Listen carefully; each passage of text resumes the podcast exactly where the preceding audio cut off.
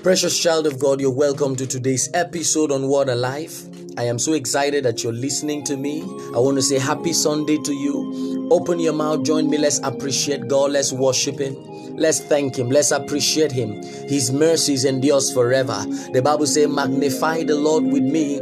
Let's exalt His name together. Open your mouth. Let's worship this God. If you can pray in the Spirit, go ahead and worship Him in the Spirit. Lariash kovilo safranina laksene. Engraliana lino roshulilo fraskaliande vera shindataya. So sovrandolo nuniero. Lord, we worship you. We give you praise.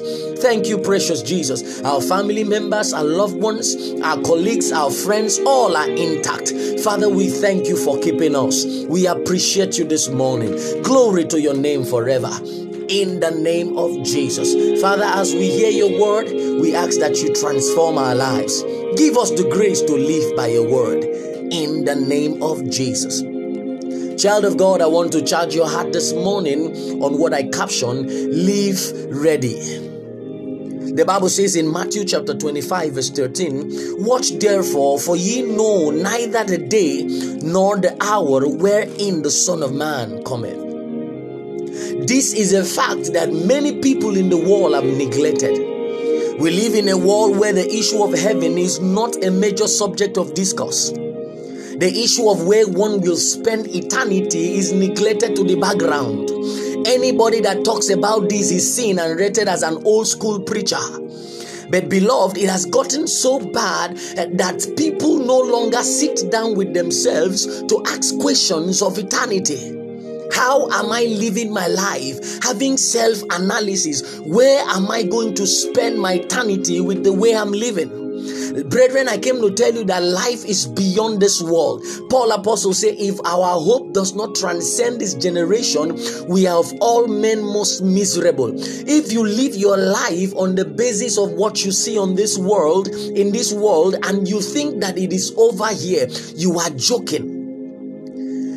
This is how it happened in the time of Noah when he was calling the people, he was building the ark. People were mocking at him. Why? Because it delayed, it had to build the ark for 120 years talking of the same thing for 120 years. People mocked at him, people neglected him.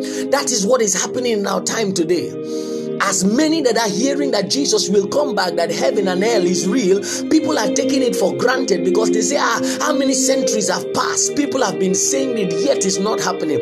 I came to tell you, you have to live ready because you do not know the anchor scriptures today. Matthew 25, verse 13 says, You do not know the day nor the hour. It can happen this minute you are listening to me. How ready are you? Have you gotten a position in life that you have neglected the things of God? Ah, what have you achieved that you feel that life is all about that?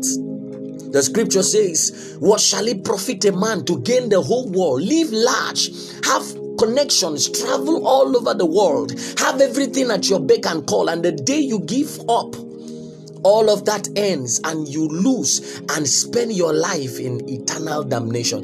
That is a disaster that should not happen to any human being. So I came to wake you up this morning. I came with a wake up call to let you know that life is beyond this place. This place is just a preparatory ground. I used to tell people when you live life, see somebody dies at age 90, everybody's celebrating. Wow, a life well spent, a life well lived. Oh Lord, I desire to live long like that.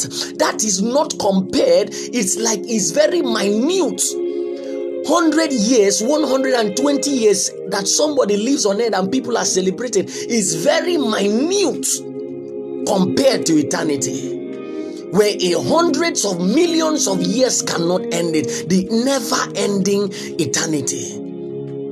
So why do you spend 30 years? Why do you spend 80 years? Why do you spend 100 years in the world at the expense of eternity? Living anyhow you like at the expense of eternal life. Brethren, this is a wake up call. How ready are you living?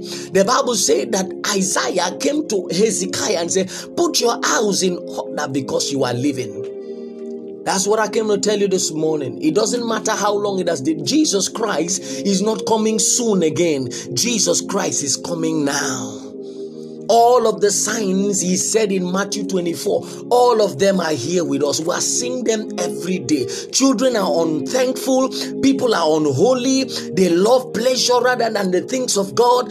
Iniquity is abounding, and the love of many is waxing cold. That's what the scripture says. Nations will fight against nation. There shall be earthquake in divers of places. Now this is the signs of the end time, and all of them are present with us. I came to tell you, you have to live ready. Because you do not know the day nor the hour. You have to live ready. Jesus says in Revelation chapter 3, verse 20, He said, I stand at the door and I knock. Any man that opens, I will come in and dwell with him. Do not harden your heart as you're hearing this.